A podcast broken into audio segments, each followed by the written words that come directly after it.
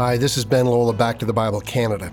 On today's program, Dr. Neufeld continues in his current series, The King Goes Public, with a message about how Jesus proclaimed his first message regarding the kingdom of God. So join me as we look at the headquarters of the King in Matthew chapter 4, verses 12 to 17, with Dr. John Neufeld. I'm reading from Matthew 4 12 to 17. Now, when he had heard that John had been arrested, he withdrew into Galilee. And leaving Nazareth, he went and lived in Capernaum by the sea, in the territory of Zebulun and Naphtali, so that what was spoken by the prophet Isaiah might be fulfilled. The land of Zebulun and the land of Naphtali, the way of the sea beyond the Jordan, Galilee of the Gentiles. The people dwelling in darkness have seen a great light, and for those dwelling in the region of the shadow of death, on them a light has dawned. And from that time Jesus began to preach, saying, Repent, for the kingdom of heaven is at hand. The New Testament opens with two men giving the same message. Both John the Baptist and Jesus preach, Repent, for the kingdom of heaven is at hand. And by the way, if you're reading the parallel passage in Mark, you'll notice it says, Repent, for the kingdom of God is at hand. Now, without going into all the details, let's just assume that both the kingdom of heaven and the kingdom of God, two phrases, mean exactly the same thing. Well, more than anything else, Jesus taught about the kingdom of heaven. In the Gospels, he mentions it over 100 times in about 70 different passages, commenting on its meaning. And if you're going to be his follower, he invites you to discover the kingdom. And before I go there, let me step back just a bit and follow our passage up until we get to verse 17. According to Luke 3:23, Jesus was somewhere around 30 when he began his public ministry. Everything else in his life was preparation for this. According to the book of John, John mentions three Passovers Jesus attended in Jerusalem, so we normally think of Jesus' ministry as having lasted about three years. Usually we break Jesus' ministry, the three years, into three categories. The first year is the year of obscurity, that is, there really is very little mentioned about that year. The second year is the year of popularity, and the third year is his year of opposition, in which the crowd who once loved him turned against him and his message and nailed him to the cross. So let's begin at the beginning. Matthew tells us almost nothing about Christ's first year. All he actually says is contained in one verse, and that verse is verse 12. Now, when he heard that John was arrested, he withdrew to Galilee. That's all that Matthew mentions about the first year of Christ's ministry. Most Bible teachers believe that verse 12 marks either the end of the first year or the beginning of the second year. And so, since we're curious, what actually happened up to this point? According to the book of John, Jesus began his ministry after his baptism by ministering and preaching in a place called Bethany across the Jordan, which was a little village on the east side of the Jordan River where the Jordan River empties into the Dead Sea. It's here that he gained his first disciples, but it's also here that John the Baptist, who by this time was quite popular, kept pointing people to Jesus, urging them to follow him. We remember many left John and followed Jesus. We know that during this time, Jesus traveled north to Galilee, and there in a place called Cana of Galilee, performed his first miracle, which, as you'll remember, was changing water into wine, and there his disciples believed in him. From there, he spent a brief period of time with his family in Capernaum, and then he traveled south, going to Jerusalem to celebrate the Passover. There he turns over the tables of the money changers and claims that he's more important than the temple.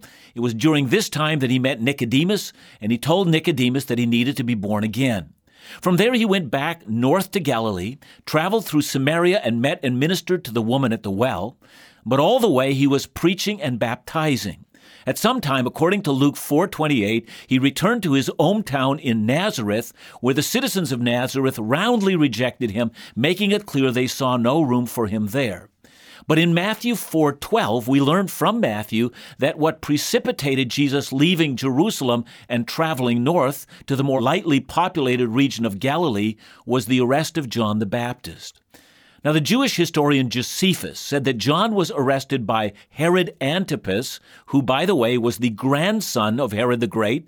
That's, yeah, that's the Herod known for butchering the children of Bethlehem. So, this Herod Antipas, said Josephus, arrested John because John was drawing huge crowds and his preaching was immensely popular. Everyone was listening. But Matthew tells us that Herod had another reason for arresting John. In Matthew 14, verses 3 to 4, we learn that John condemned Herod, for Herod divorced his wife, then married his half brother, Philip's wife, a woman named Herodias, and John the Baptist said, This violates the law of God. John said Herod needed to repent. Herod responded by simply arresting John, and Jesus, because he was tied to John, withdrew to Galilee. And in so doing, Nazareth rejected him, and Jesus then makes his home in a place called Capernaum. If you go to Capernaum today, which is in a beautiful location right on the northern shore of the Sea of Galilee, you'll find simply the ruins of a little town, but on the outside you'll see a sign and it will say, Capernaum, the town of Jesus. And indeed, that's exactly what it was. If you join the Back to the Bible tour, uh, we'll visit Capernaum and we'll explain the importance to the ministry of Jesus of that village. For all the second year of ministry, Capernaum was the center of Jesus' preaching ministry. At Jesus' time, it had a population of probably around a thousand people. There was a major transportation route that ran through this region called the Via Maris, or the Way of the Sea. It was a major trade route that ran right outside the town and went on to the Mediterranean Sea, which allowed for goods to be shipped in and out of that area. Because of its importance as a trade route, the Romans established a garrison of soldiers there. Matthew, the tax collector, established his tax booth, yes, along that route. That's why he met Jesus. And along this area, many Jews and Gentiles would come in contact with each other. So even though Capernaum was not Jerusalem, Jesus established himself there so that his preaching ministry would have the largest impact possible. The location was perfect. But Matthew sees more. Matthew is mindful of the ancient history of that place. The location was a part of a tribal allotment of the tribe of Naphtali. When Israel divided into two nations in 931 BC, the territory of Naphtali became a part of the northern kingdom of Israel and also became a part of one of the most idolatrous places on earth. The place was finally destroyed by the Assyrians in 722 BC, and the entire Israelite population was deported and assimilated into other people groups. The Assyrians brought Gentiles into this territory, and the Bible tells us in 2 Kings 17:33 that the new settlers feared Yahweh, the God of Israel, but they also served other gods. So the place was morally corrosive. It became a place of syncretism, that is, the combining of various religious ideas into a kind of pagan melting pot, which would have included some biblical ideas as well. So by the time of Jesus, the region had again come under the jurisdiction of Israel, but the general population of the area, because of its significance in trade, was a mixture of Jews and Gentiles.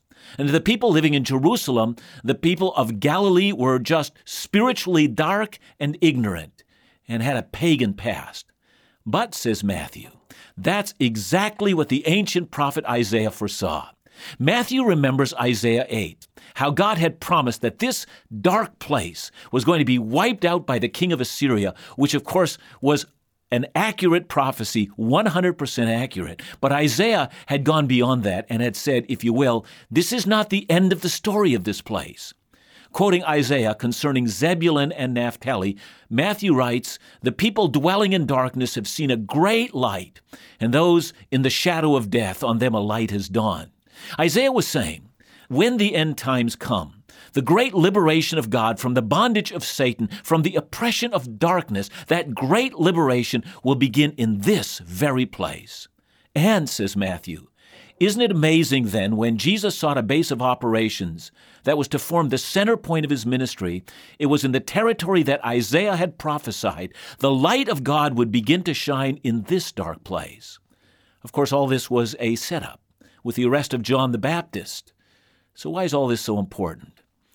Well, Matthew knows that the timing of the entire course of events comes from God. God orchestrated this. Let's put it into context. John 3 28 to 30 quotes John the Baptist You yourself bear me witness that I said I'm not the Christ, but I have been sent before him. The one who has the bride is the bridegroom, the friend of the bridegroom, who stands and hears him, rejoices greatly at the bridegroom's voice. Therefore, this joy of mine is now complete. He must increase, but I must decrease. And so, John, this amazing man, knew his role.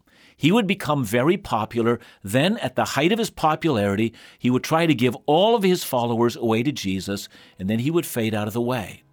And once that had happened, Jesus was ready to move from his year of obscurity to his year of popularity.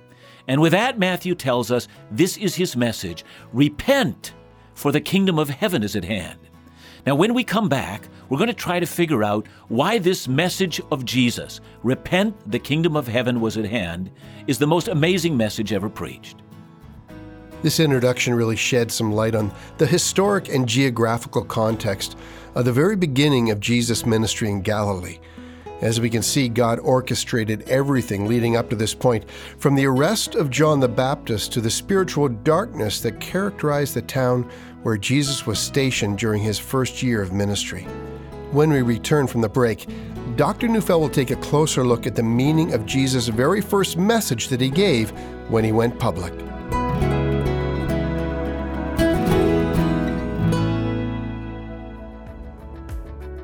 Great news! Our international ministry efforts in partnership with Back to the Bible India are making a great inroads. Now, the broadcast out of India can be heard not only throughout the majority of that country, but now with our new radio partnership into the countries of Sri Lanka, Malaysia, Singapore, Thailand, Burma, Vietnam, Afghanistan, and parts of Iran, to name a few. And recently, we've been blessed to hear from listeners in Pakistan, Kenya, and Tanzania. In 2018, our budget for maintaining this great ministry partnership will be $75,000. This includes the broadcast of the program on air and online, impacting all these countries with the gospel, as well as conducting two more pastor and church leader Bible training conferences in June. Please continue to support our international efforts. So much can be accomplished with your prayers and support. Call us today at 1 800 663 2425 or donate online at backtothebible.ca. Matthew tells us that when Jesus began to preach, he preached, Repent, for the kingdom of heaven is at hand. Now, on the one hand, this is identical to the message that John preached. John's message was that the great end times were about to begin. The great age of the Messiah was upon us. God was about to rule, and now Jesus is preaching the very same thing. Of course, we're reading this in Matthew after the events took place, and we know there's a difference in the way that Jesus preached this and the way that John did. We know that John is paving the way for the king and that Jesus is the king. Maybe the people listening don't fully know the difference, but they know something is different about the way Jesus preaches this compared to the way John did. For one, John didn't do any miracles, and Jesus had already changed the water into wine. And the book of John tells us that at the very same time in Capernaum, the leading Roman official from the garrison of troops stationed there had a son who was at the point of death. Jesus simply gave the word and the son was instantly healed. So immediately everyone in Capernaum already knew that Jesus' ministry was superior to John. Okay, let's get back to the message. The kingdom of heaven is at hand. What does it mean? Well, first of all, hang on, here's what it means evil is about to be destroyed. If you read the Old Testament and the promises of David's greater son, ruling from his throne, this is precisely the thought behind it. For instance, consider what God says in the time of the kingdom, what will happen to the nations that pursue evil. Psalm 2, 8 and 9, speaking of the Messiah. Ask of me, and I will make the nations your heritage, and the ends of the earth your possession. You shall break them with a rod of iron, and dash them in pieces like a potter's vessel. See, the day in which the kingdom appears is the day that God rules through his Messiah. Now, before we go on, let's be clear. God and heaven have always been ruling. God is sovereign, which means he controls all things. He even controls evil in this sense. He will not allow evil past borders he has determined, and he will use evil so that in the end, even evil will serve his purposes. We've already seen that in the temptation of Jesus. So we saw that even when Satan came and tempted Jesus, the Father himself used that experience to serve his own purposes. That's what sovereignty means. See, if I were diagnosed with terminal cancer tomorrow, I would see my cancer as evil, as the result of living in a cursed creation, and I would realize that cancer and all diseases for that matter, and death itself are a part of ruin and sin. And I would not blame God for it. But I would be absolutely convinced that God is using the cancer itself for my long term good and for his eternal glory. That's the wonderful news about the sovereignty of God. No evil will upset God's purposes. That's why we're at peace. This is my Father's world. But the announcement of the kingdom is another matter. When the kingdom comes, God no longer uses evil for his purposes. God utterly smashes and destroys evil. Evil itself falls under his hand and is ruined. And so when Jesus announced the kingdom of heaven, he was announcing that evil was about to be destroyed. And with that, we add another thing God's will of command is about to be done. In just two chapters from what we're reading, Jesus will teach his followers to pray, Your kingdom come, your will be done on earth as it is in heaven. That means that when the kingdom comes, earth and heaven are governed in precisely the same way. Is evil allowed to enter into heaven? Well, no. So will it be on earth? No. But in the present hour, God may command one thing, and yet, according to his eternal decree, allows something else. For instance, God commands Pharaoh to repent in the Old Testament. That's his will of command. And yet, God also decrees or allows that Pharaoh's heart would be hardened. In the present hour, that's what we see. God is sovereign, even while evil rages. He rules all things, even the hearts of wicked men.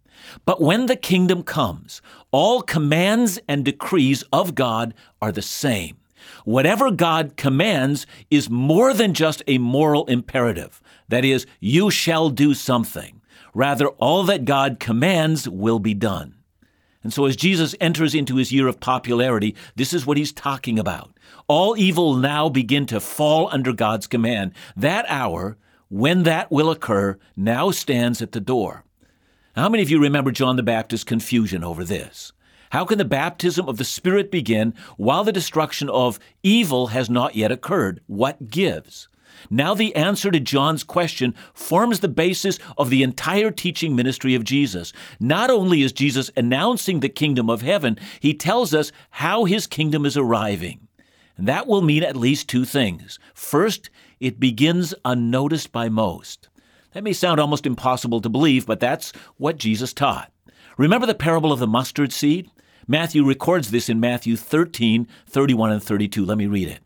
He put another parable before them, saying, The kingdom of heaven is like a grain of mustard seed that a man took and sowed in his field. It is the smallest of all seeds, but when it has grown, it is larger than all the garden plants and becomes a tree, so that the birds of the air come and make nests in its branches.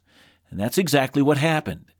Oh, the kingdom came all right. In the Old Testament, the battle against idols and demons are behind all of the battles that are there. That drama is central. But at best, the battle is always a standoff. But when Jesus came, the demons fled, shrieked in terror. Evil was being routed. And when all the effects of the fall, which would have included sickness and death, were presented to Jesus, well, you know the story. The blind received their sight, the lame walked, the lepers were cleansed, the deaf heard, the dead were raised. Evil is not being used here to fulfill the Lord's purposes. Evil is being smashed, it is being laid to waste, it's left in ruins. But that was happening in only one small place on earth, like a tiny mustard seed planted in a large expanse of garden. But this was just the beginning of the reign of the kingdom. You see, when Jesus died on the cross, he handed the kingdom of Satan and of evil its ultimate defeat. You know, it's much like the Allied invasion of Normandy in the Second World War. When the Allied forces captured the beaches of Normandy, Hitler was not defeated, but yet he was. Even though the Nazis continued to fight with ferocity, they could no longer win, for the decisive battle had been fought and won. That's what Jesus accomplished in his cross. And that's what's happening today. As the gospel spreads, so does the message of the kingdom. As men and women are being set free from Satan's tyranny, the decisive battle on the cross has been fought and won. And so the end of the story can no longer be in doubt. Yes, said Jesus, this will start small, but eventually it will encompass the earth. It begins unnoticed by most, but it ends by ruling the world. And in the end, the king will return, and all the nations will mourn before him. Satan will be thrown into a lake of fire. All evil will be smashed. That's what Jesus announced. So what? Do we just hang around and, and wait for this to happen? No. And this is the key to understanding Jesus. Jesus is saying, since this is happening, and no one can stop what I unleash on the world, you better pick sides. And how do you do that? Jesus said, Let me help you. Repent. And that's why believers today live with a repentant heart. We know that the present hour may be dark, but we also know that evil is doomed. We know that no matter how dark the hour is, this present darkness cannot win. As Martin Luther wrote, the prince of darkness grim, we tremble not for him. His rage we can endure, for lo, his doom is sure. And that's why all Christians, deeply in our souls, are hopeful. The King has set up his headquarters among us. And as one hymn writer said so well, his kingdom will reign from shore to shore till moon shall wax and wane no more. Even so, come, Lord Jesus. Our Heavenly Father, I want to thank you for Jesus and the announcement of his kingdom. I thank you that even though that we live in this present darkness, I thank you, O Lord God, that this darkness cannot stand. Thank you for Jesus who healed the sick and, and cured those who had diseases that were a part of this world of sin and death. Thank you that he broke down Satan's strong dominion. And thank you, O Lord God, that he proclaims the coming of a kingdom. Lord, for all of us who seem lost in evil or discouraged because of evil, let us remember the works and the words of Jesus. May we be encouraged by him. In his matchless name we pray. Amen.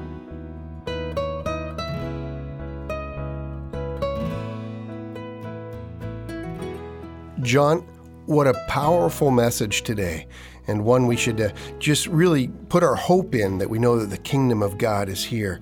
Uh, it reminded me, though, of a passage in Matthew chapter 16, verse 18. And I know you know this verse, and uh, just how our, our perspective of that verse and what it really means.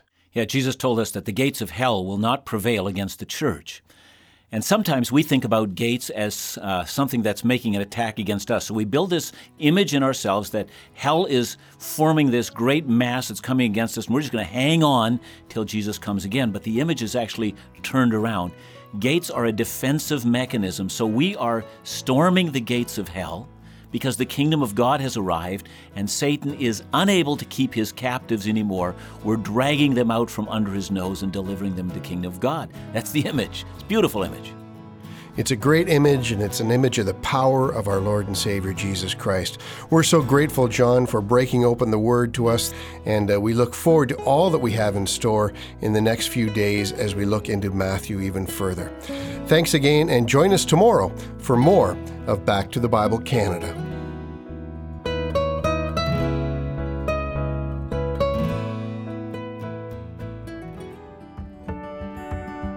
So grateful to hear feedback from listeners as we celebrate 60 years of ministry.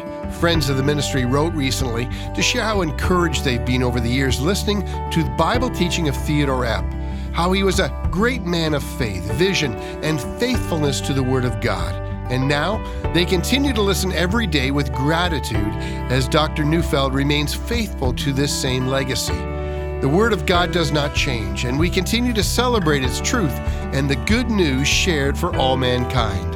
Thank you for allowing us the privilege to continue a 60 year legacy of Bible teaching made possible through the prayers and gifts of friends like you right across Canada for six decades. Please continue with your gracious support as the truth of God's Word is broadcast across our nation. Call us at 1 800 663 2425 or visit backtothebible.ca today.